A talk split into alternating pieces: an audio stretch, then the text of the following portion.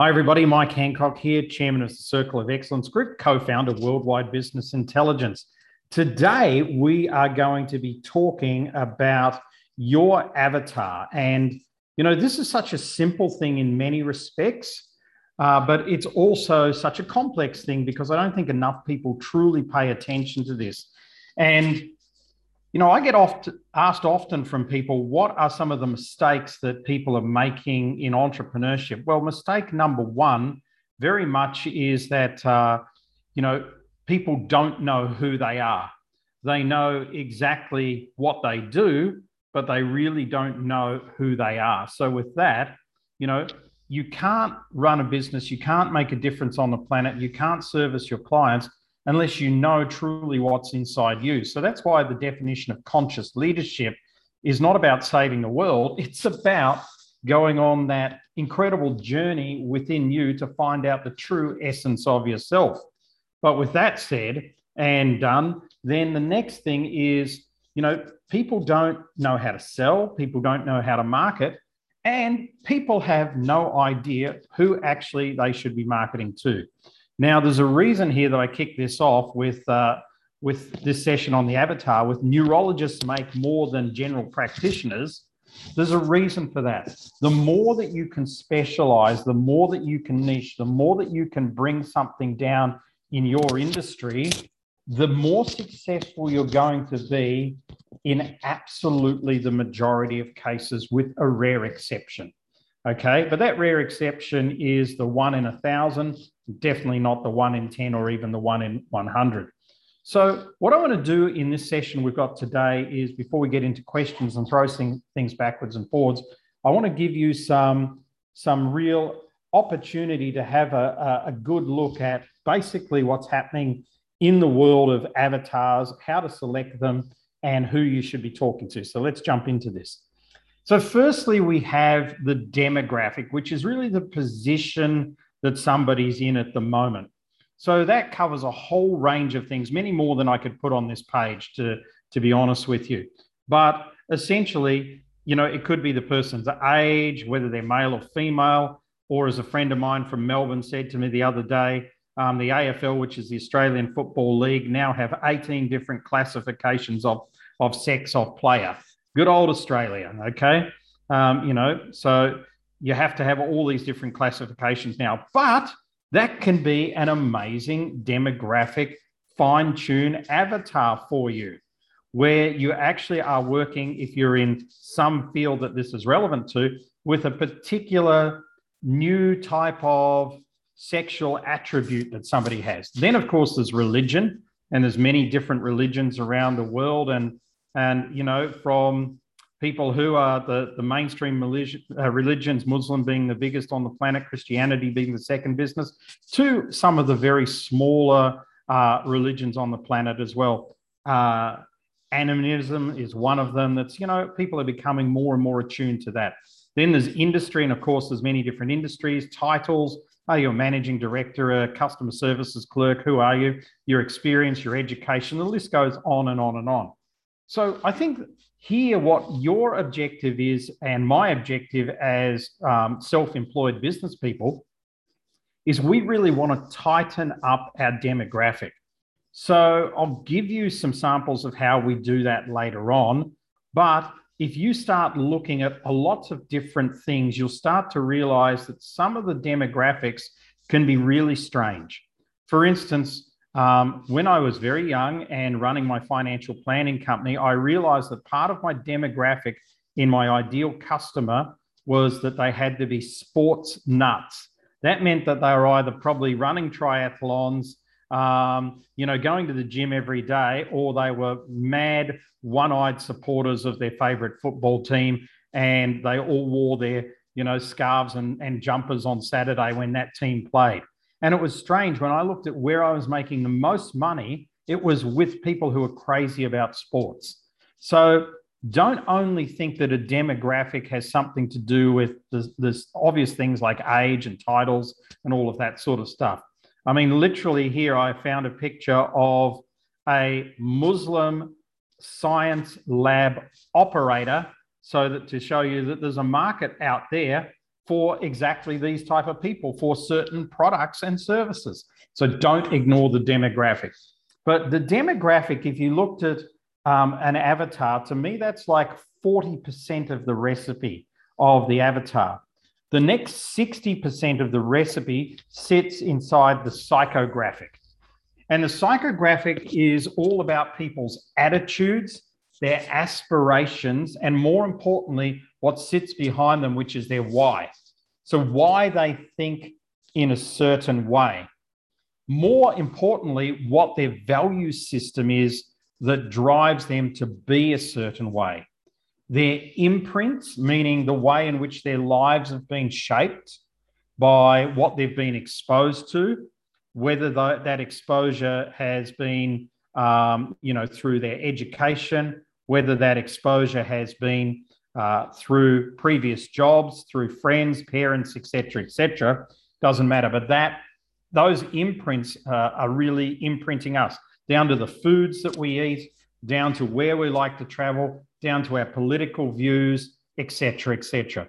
Then, of course, there's their feelings, and we definitely shouldn't underrate their feelings as well, because we want to make sure that you know people feel a different way, a certain way for a different reason, and of course their dreams as well, meaning their aspirations, if you like, what they want to become when they grow up, what they want to leave as a legacy. All of these things are really important parts of us in the human experience. And I don't think that we, as a general group of entrepreneurs on this planet, pay enough attention to the psychographics of people.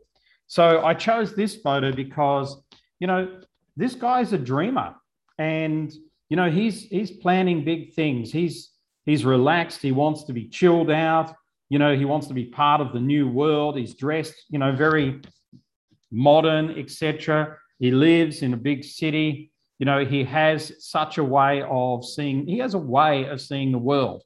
And your marketing is only going to attract him if you marketing chooses the right words, phrases, images, etc., that are going to attract this type of person if that's what you want. So, for instance, if I look at Mike and Lundy's demographic and psychographic, here it is. It's primarily entrepreneurs. Those entrepreneurs are generally speaking over 40 years old. They um, want to make the world a better place. They are conscious, meaning that they're not just out there to make money and to, you know, have the latest toys in their garage. They have a real legacy that they want to leave. Um, they're caring. They want to grow and develop people. They're legacy focused. So a lot of our avatar, and for those of you that have come in, I see we've got Elmo on the call. You resonate with me as somebody who came in through our mastermind process. If you look around the room, Elmo, in that mastermind, for example, you'll see why we didn't select certain people in that room. Because just by having them in a room and seeing how they turn up, seeing how they ask questions, seeing how they interrelate with the group, we go, they're not in our tribe. We don't want to work with them. Doesn't mean they're not nice people, doesn't mean they don't need us, but we choose not to work with them.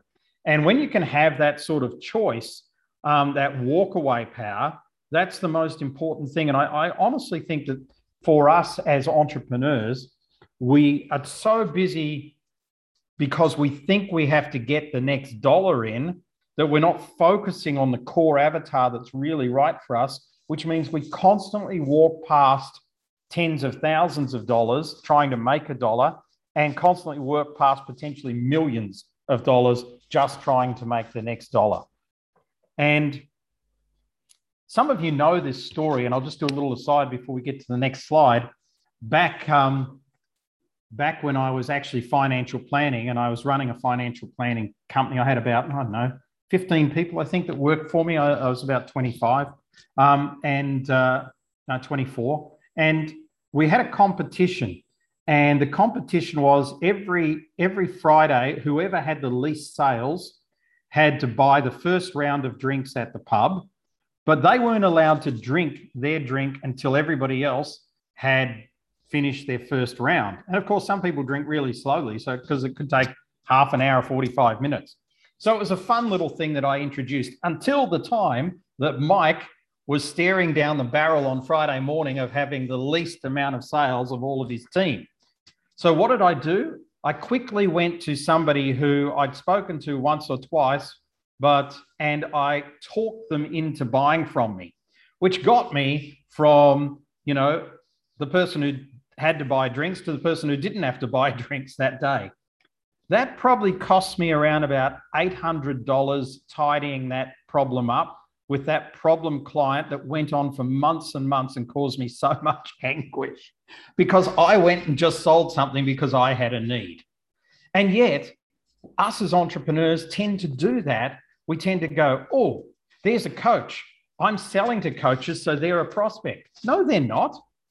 That's a demographic. They have a psychographic as well. So the more you can start to think about the way that your clients feel, the, what their attitudes are, what their aspirations are, and most importantly, what their why is, why they do what they do, why they're they're striving to get ahead, why they're looking for somebody like you. That's when you're really going to make a difference. Let's move on. So I'm going to give you three steps here. Step number one is you have to know you. And so that means that you have to know who you like who you don't like, and what your own personal value system is. You know, it's rare these days, but occasionally it happens that I end up on a call with somebody and I just go to myself, this person just does not share my value system. And so then I've either got two choices. I've either got to get them to share my value system, which means educate them or go through that process or open their eyes to something, which quite often is the right way to go.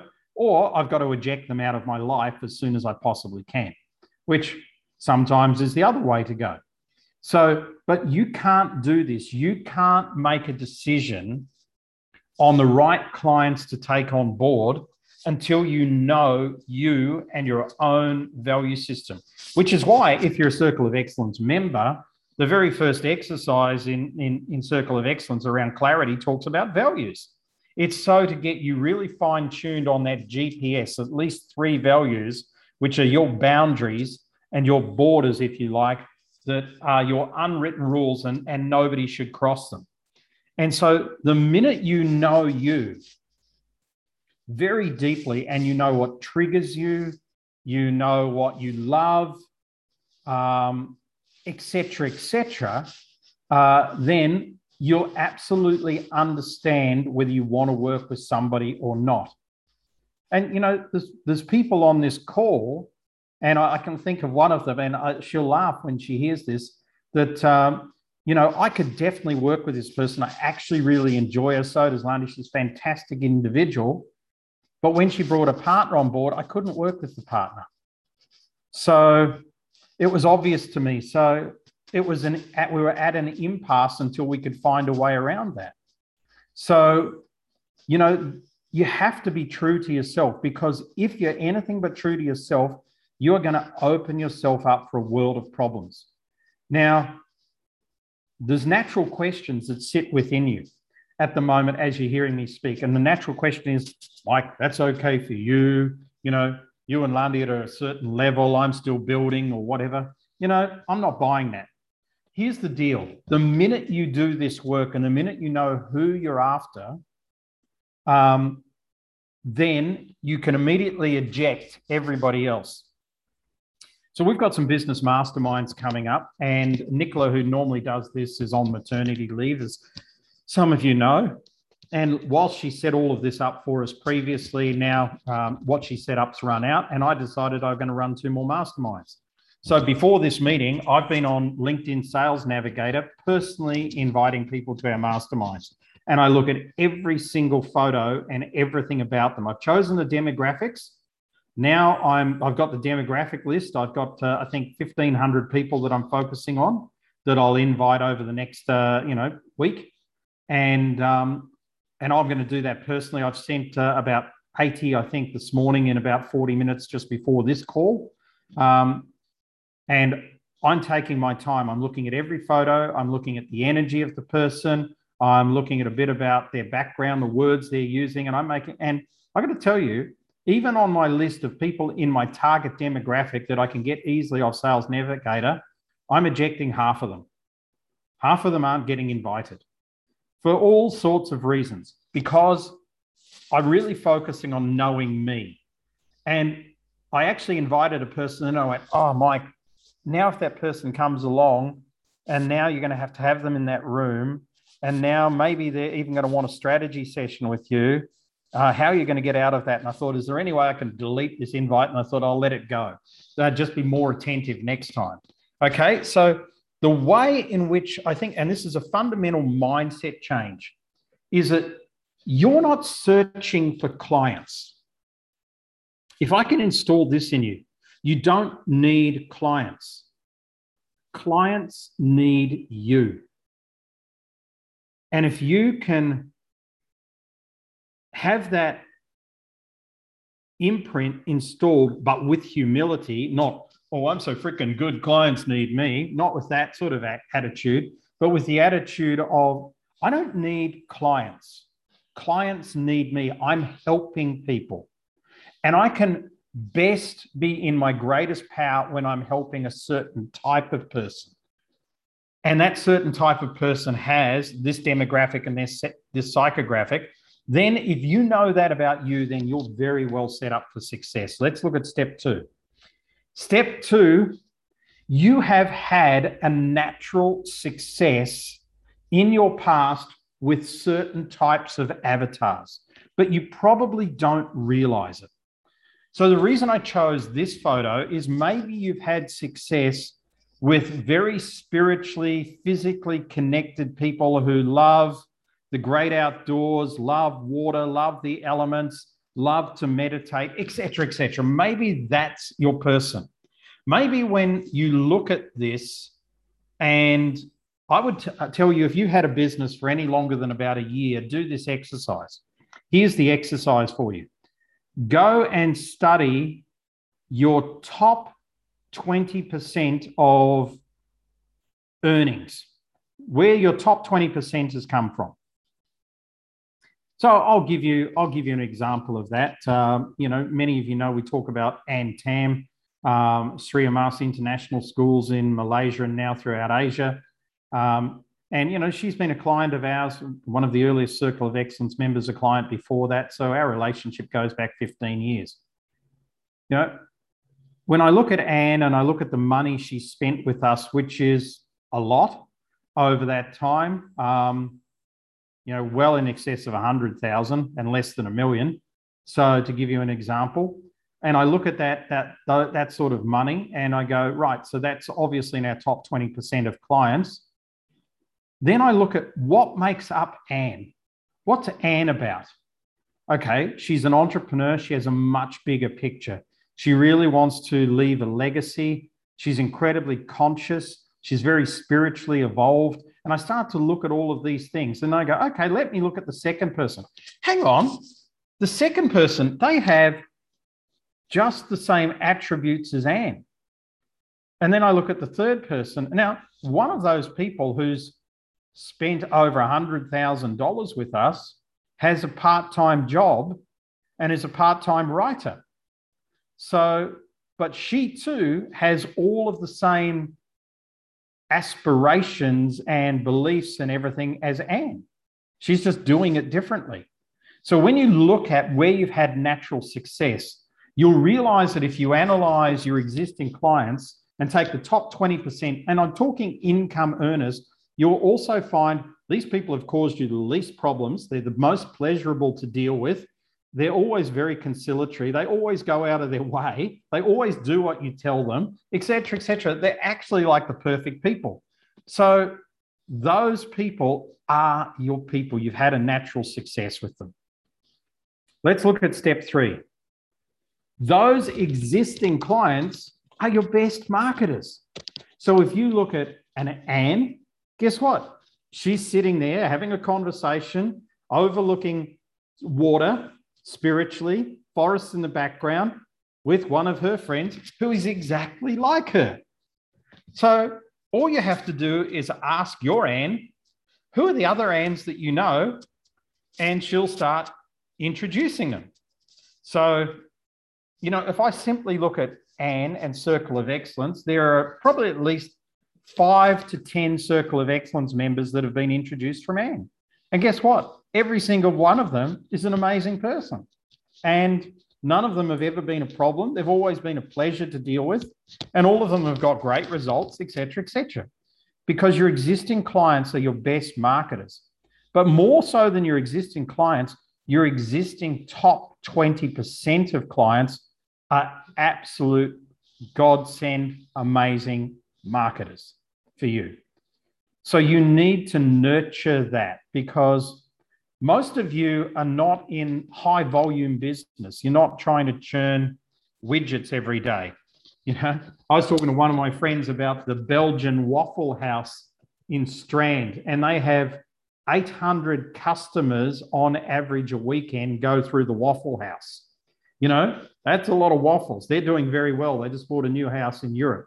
But, um, you know, most of you on this call are not selling waffles. You're selling services and they're fairly high ticket prices. So you're looking for maybe in a year, somewhere between 10 and 100 clients. That means your existing clients are your best marketers. And so, three steps get to know yourself, do some analysis of your existing client base, and the ones that have made you the most money, you'll find they're the easiest to deal with. I'd be very surprised if that weren't the case, unless you've really set your business up poorly for a long time and you're now 15 years in and, and you've got this, this bugaboo hanging around, and that's going to need a major shift. You need to talk to Mike and Landy about that. Um, and then look to those existing clients as your best marketers. Let's move on. So, where do these people hang out? Someone already has your avatar, the exact people that you're looking for, as their own clients. So I chose this slide because yesterday I was talking to somebody from Melbourne, Philippe, and they were telling me that they want to deal with the chairman of Fortune 1000 companies. That's who they're targeting. There's their niche. It's a demographic, not a psychographic. So they have a thousand prospects because there is a Fortune 1000. And each of those 1,000 has a chairman of the board of directors. So they asked me, where do these people hang out? And I said, these are the type of people that hang out at private clubs. They're involved in high ticket sports like polo, NASCAR racing. You know, and I said to them, Philippe, you'll understand this. They're in Melbourne. I said, you need to become a member of the RACV Club of Melbourne. That is where all the high ticket people who are chairman hang out. How do I know that? Because I used to run events at the RACV club and I met people like the chairman of um, BHP Billiton, etc. Um, there, I met those people there. So I know they hang out there. I'm a member of Kelvin Grove Club in, in Cape Town. I'm a member of Northern Club in New Zealand. So I know people hang out at these places. So somebody already has your clients the exact people that you want. It may be a certain accountancy firm, it may be a certain insurance brokerage, it may be a payroll company, it may be a business coach, it may be a gymnasium, it may be a magazine subscription, etc., etc., etc. All you have to do to access your clients is start to build relationships with these people who absolutely have your client base. And you know, you have to be really clear about this because some of the people who you may think have your client base actually don't have your client base. And, you know, you might think our client base is entrepreneurs. It's actually conscious entrepreneurs. I've done plenty of joint ventures over the years with people with big entrepreneur lists and not done too well about with it. Reason why? Our stuff may seem um, less transactional and more fluffy to them. So these are the type of people, most entrepreneur lists, they have people who go, you know, increase your LinkedIn numbers by 10,000 today, add 10,000 people to, to Pinterest, um, learn how to use TikTok to further your business. We're not about any of that. So Um, so therefore, when I come in with a more conscious message, it doesn't resonate with those type of people. I actually get a better standard of entrepreneur going to spiritual gurus who happen to have entrepreneurs that sit inside there because they tend to be more conscious. Indeed, the famous RACV club in the CBD. Uh, Matthew, one of the heavy valuations that put universities on the top of the list is the huge amount of students they can reject in applications and still keep their doors open. That's exactly right. I mean, you know, Harvard's not looking for students, Cambridge is not looking for students. Uh, Richard Branson is not looking for employees. Google is not looking for employees, right? They know exactly who they want and they groom them in the same way that I'm suggesting you can. But you're not looking for all the people that they're looking for either. So it's very, very easy for you. So your, your job here, once you've identified your core avatar, is to look at who already has these people as clients. So I'll give you a quick story. Some of you know it, but when Lundy had her consultancy business, she did zero marketing. She did have a website, didn't say much on it. Um, she had a very successful business, and she literally had it tied up through, through three people who had her clients. Dumi and Pucky had all the BEE business in South Africa wrapped up and they loved her. So they gave her all the business that was in her area. They charged the client and they paid her. Simple. Sean had all the manufacturing industries in South Africa and up into Africa tied up. He gave Lundy all that business. And JJ had all the mining companies and he gave Lundy all that business. Lundy didn't need anything else because they already had the client relationships. She just groomed them. And then there was a Sophia and she had probably more the um, the retail type of business and the media. That's where where Lundy got uh, Thomson Reuters from was uh, was from a referral from Sophia. So, you know, four people in fact were, were her whole business. So was she hedging her bets? Yeah, if one of them fell away, she might lose a quarter of her business. But somebody already has your avatar as their own clients. So here's some questions I want you to answer. And these, uh, you don't have to put them in the chat. I think you should think about these. Maybe you want to take a screenshot at the end of this and uh, you know answer these questions yourself. Maybe give these some more thought than just on this call. First question: What demographic and psychographic makes you the most money? Now, you might say, actually, off the top of my head, I don't know. Therefore, you've got some work to do. Or you might say, Mike, I'm like you. I exactly know the demographic and psychographic. Boy, is my spelling wrong when I did this. Look at psychographic. A, I left the, the capital D off demographic and I've got psychographic. So goodness knows what that is, but you get the picture. So, okay, let's move on with number two. What type of clients are already a pain in the behind for you? So you've got to look at your clients realistically. Let's look at the ones that are really causing you problems, that get you to work too hard, that are constantly asking you for things, etc., etc. Do they fit in a certain type of demographic or psychographic as well? And if they do, then what are you going to do to get rid of ever having to deal with those type of people again? You know, could you outsource that? Could you deal with them differently? Number three, where did your top 20% of clients come from? This is a very, very interesting question as well. You might find that out of all of your marketing efforts, and you know, Michael um, and uh, Linda Grobler, I know we have you on the call today, and I know that Lundy's been talking to you about some of your energies and where you're putting your focus at the moment um, as early as this morning because I heard a voice note that she left for you before um, she left uh, to, to get on with her day today. So, where are they coming from? Some of us are spending inordinate amounts of money and time because somebody told us this was the right thing to do. But actually, most of our great clients come from somewhere entirely different. So, you know, don't focus on your weaknesses, focus on your strengths. If you work on your strengths, you end up with stronger strengths. If you work on your weaknesses, all you end up with is stronger weaknesses. They rarely become strengths. So, therefore, your top 20% of your clients Maybe they all come from referrals. Maybe 80% of them come from referrals. Maybe they all come from Facebook. I don't know, but go and have a look at that. Next, how much energy are you putting into the bottom? And I was kind here. I wanted to put 80%, but I really said 50%. How much energy you're putting into the bottom 50% of your clients? And when you look at that, if you took that time and invested it in accessing the right people who could open the right doors so you could get more of your top 20% of clients, wouldn't that be a better use of your time? Providing you know your um, core avatar, the demographic and psychographic or psychographic of it. Question five If you were to start your business all over again, brand new, would your client acquisition strategy be any different than what it is now? Would the way you go about this be any different? And if so, what would be different?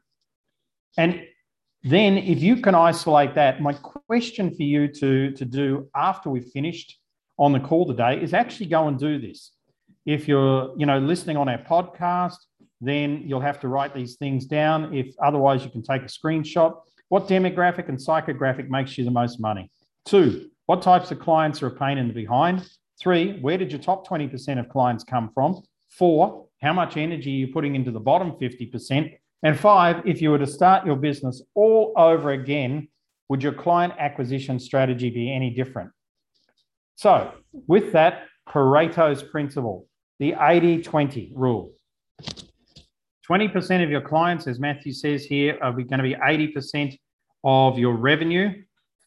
Sarah, I love this. Most of my pain and behind clients are friends or people I personally know. So much hard work. It's a great learning for you.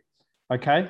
So, you know, one of the ways to do this is to, you know, when friends approach you, is to say, listen, you know, we're too close. I don't have the right relationship with you, and I don't want to, I don't want to go across that relationship. We've got plenty of friends that we don't do any business with, and we just say we don't want to, we don't want to have this relationship in our friendship. So I think that's a good one. So 80% Pareto's principle, 80 20.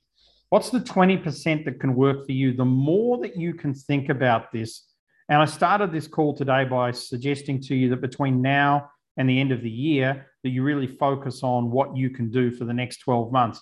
And if you happen to be listening to this because it's in our information hub or in our archives in 2024 in January, then simply ask yourself the same questions what can work for me a lot better when I start spending 80% of my time focusing on the top 20% of painless, high income driving traffic into my business.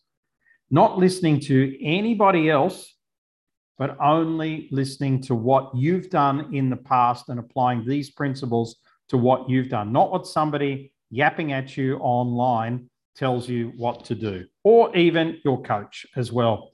Focusing on what you know works for you, and then maybe discussing the best ways to go about that with your coach. And then with the bottom 80%, maybe you want to keep them, but can you take you out of the equation? Can you remove you from the seat where you have to deal with them? Can you have somebody else dealing with them? Can you have them in a program where they're in a group, for instance. And that way you don't really have to deal with them much at all. Can you have them in a DIY where they do everything themselves?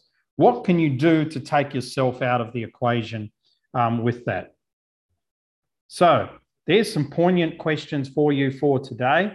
I'm going to stop the, uh, the share there and uh, let's go to any questions, anything that people want to throw around on avatars. Let's just let me go to my gallery view here so I can see you all. Feel free to raise a hand, make a comment, um, disagree, throw something in, or um, ask a question. Who would like to go first?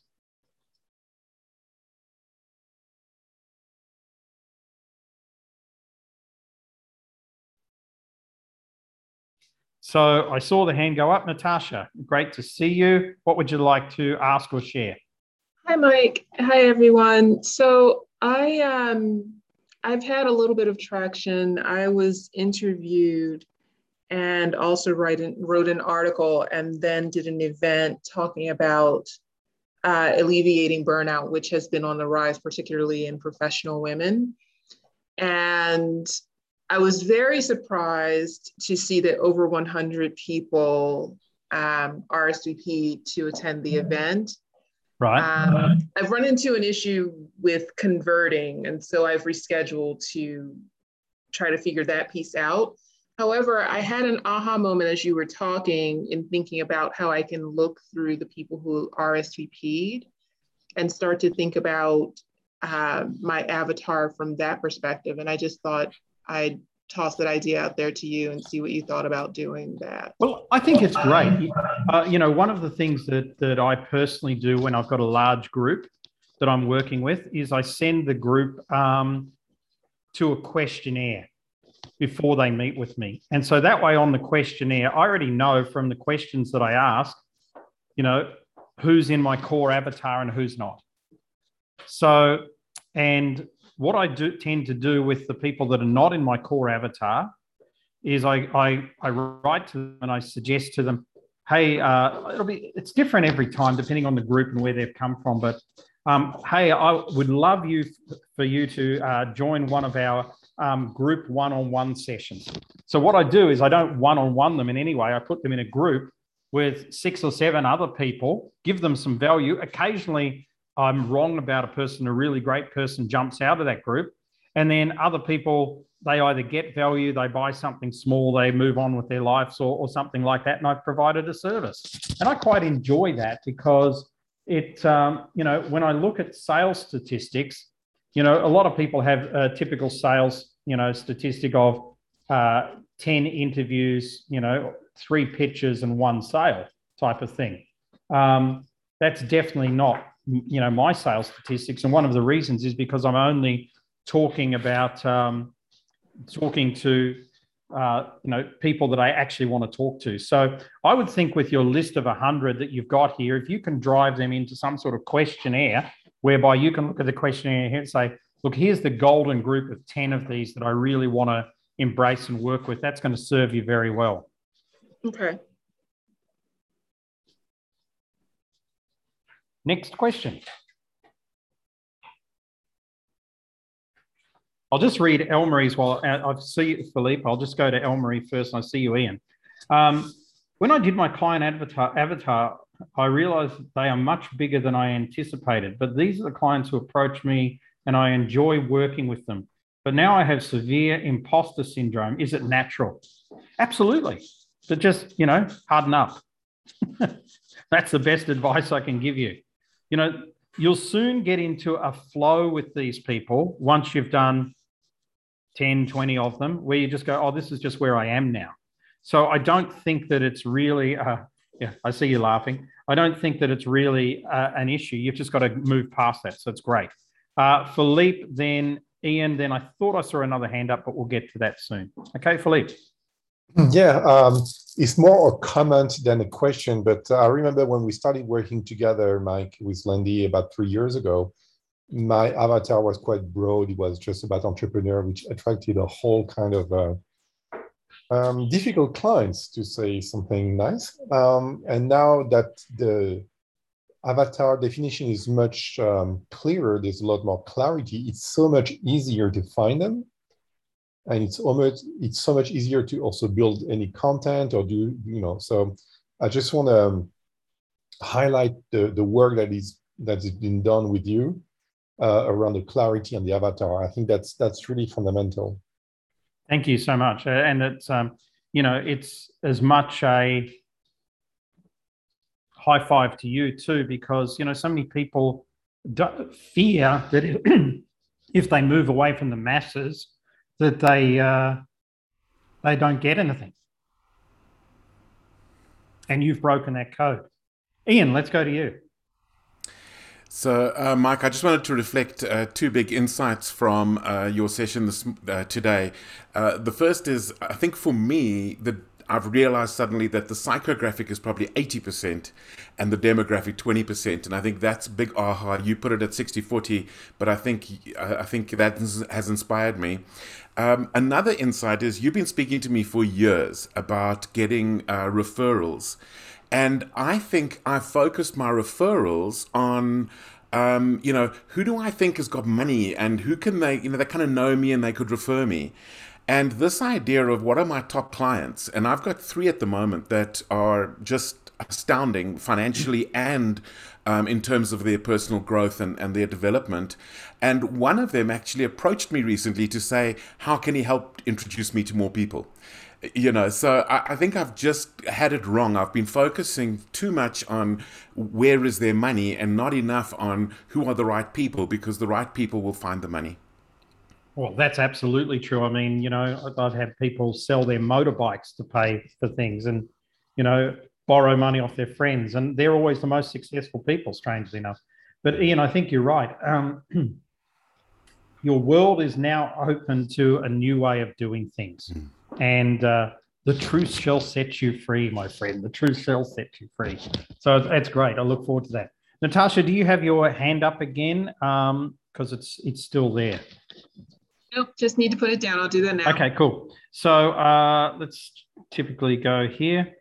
Matthew, uh, sometimes boutique services business are a great way to go. Personally, we aim towards 10 clients a year for a start.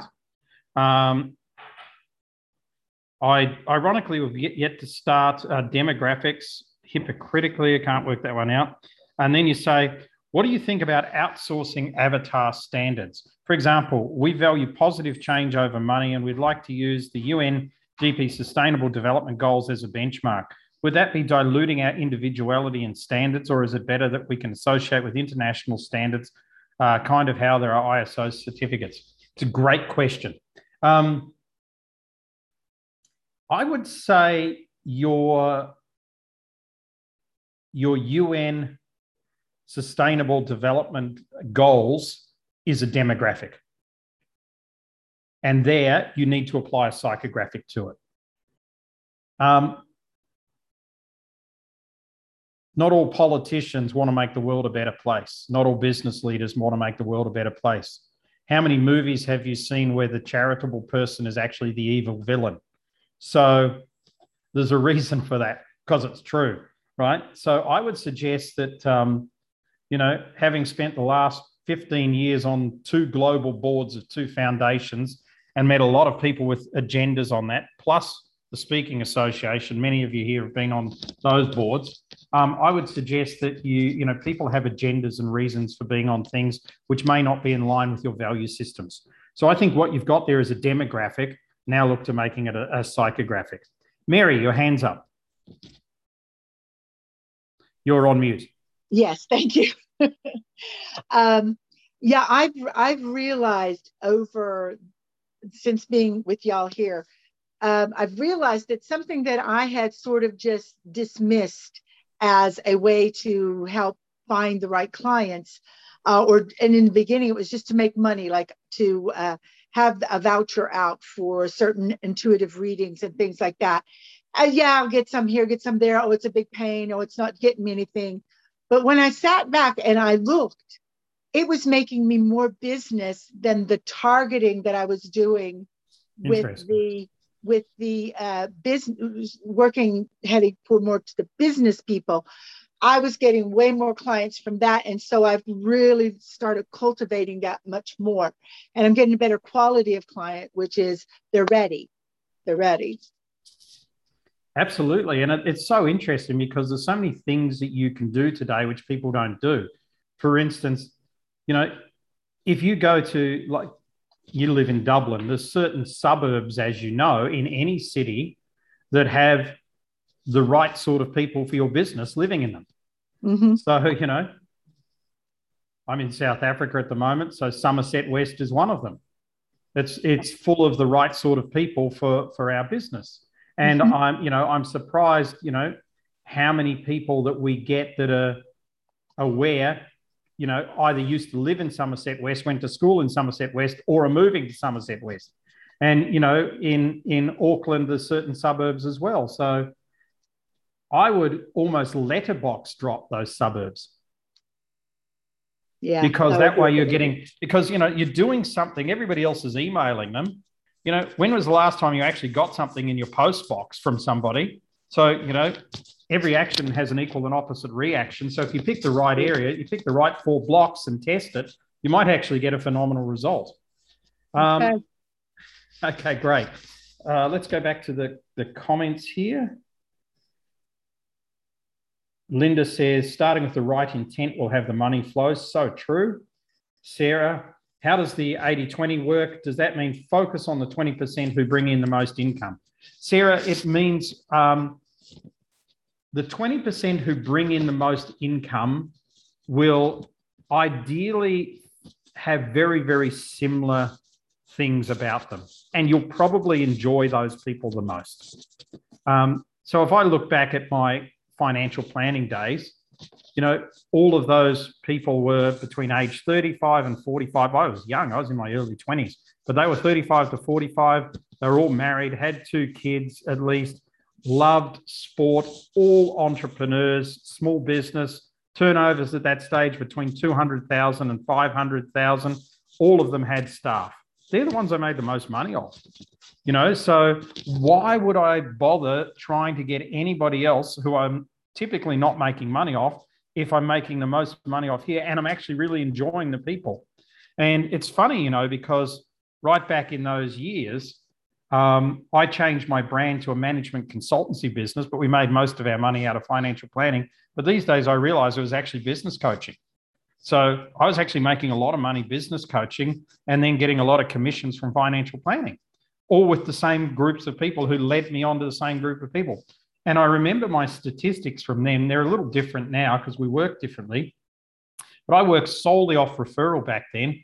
And my sales statistics were um, 11 phone calls, 10 meetings, 10 sales. So I never missed a sale. And if I did, then the next person I'd sell two things to. So it was weird.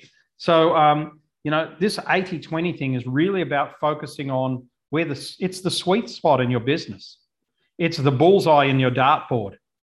And, you know, you've got to know what numbers are on your dartboard and, and who's there for you to be able to actually hit that. And if you don't know that, then you'll never hit it. And unfortunately, 90% of people don't know it. And so they never hit it.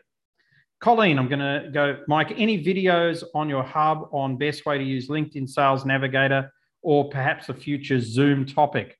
Um, the, we can do it as a future Zoom topic. It wouldn't be till the new year because our Zoom topics are all planned out for this year. Um, but there is some videos in the hub on using uh, some Sales Navigator type processes. But I would suggest uh, just jump on a call with me and I can share that with you, no problem. Uh, great insight on Matthew's question. Thanks, Linda. That's nice. Um, Robert O'Brien, the, that 10 out of 10 sales performance, most excellent. Yeah, yeah, that's right. It was at the time. So that's thanks for that. Okay, any other final questions uh, before we be, before we say goodbye for today? Because we have a very special guest next week who's actually on this call. Can't see any hands up. So here's my final saying for you for for for today is that. Um, take the time between now and the end of the year to really think about who you really want to work with. Remember that, you know, you don't need clients, that people need you. And that there are actually 8 billion people on the world. So, you know, finding them is not that hard. And with all the social media and everything we've got today, we've got much better opportunities to find exactly the right people that we want. And look at to find the right people, look at where you've had the most success currently and where you really enjoy your sweet spot. And somebody already has your audience. And the more you know you, the more you'll know if there's a values match, which I think for everybody I'm looking at on this call is the most important thing to have with clients. I see so many unhappy people who don't have values matches with their clients. And uh, that's it. So if you can install a few of those things, I think you'll have a very successful 2022, and it's a really good building block for it. Next week, uh, we have Philippe Guichard um, as our guest speaker. Now, Philippe, Ian's clapping there, and this is going to be phenomenal. So, Philippe, we're really looking forward to, to hearing from you next week. We'll put out the topic uh, in the next day or so. And uh, I look forward to seeing each and every one of you on a regular Tuesday call starting at 9 a.m. South Africa time. We do record these, so we put them up later if you do miss them as well. And uh, we'll catch all of you later and have every success this week. Catch you around. Bye.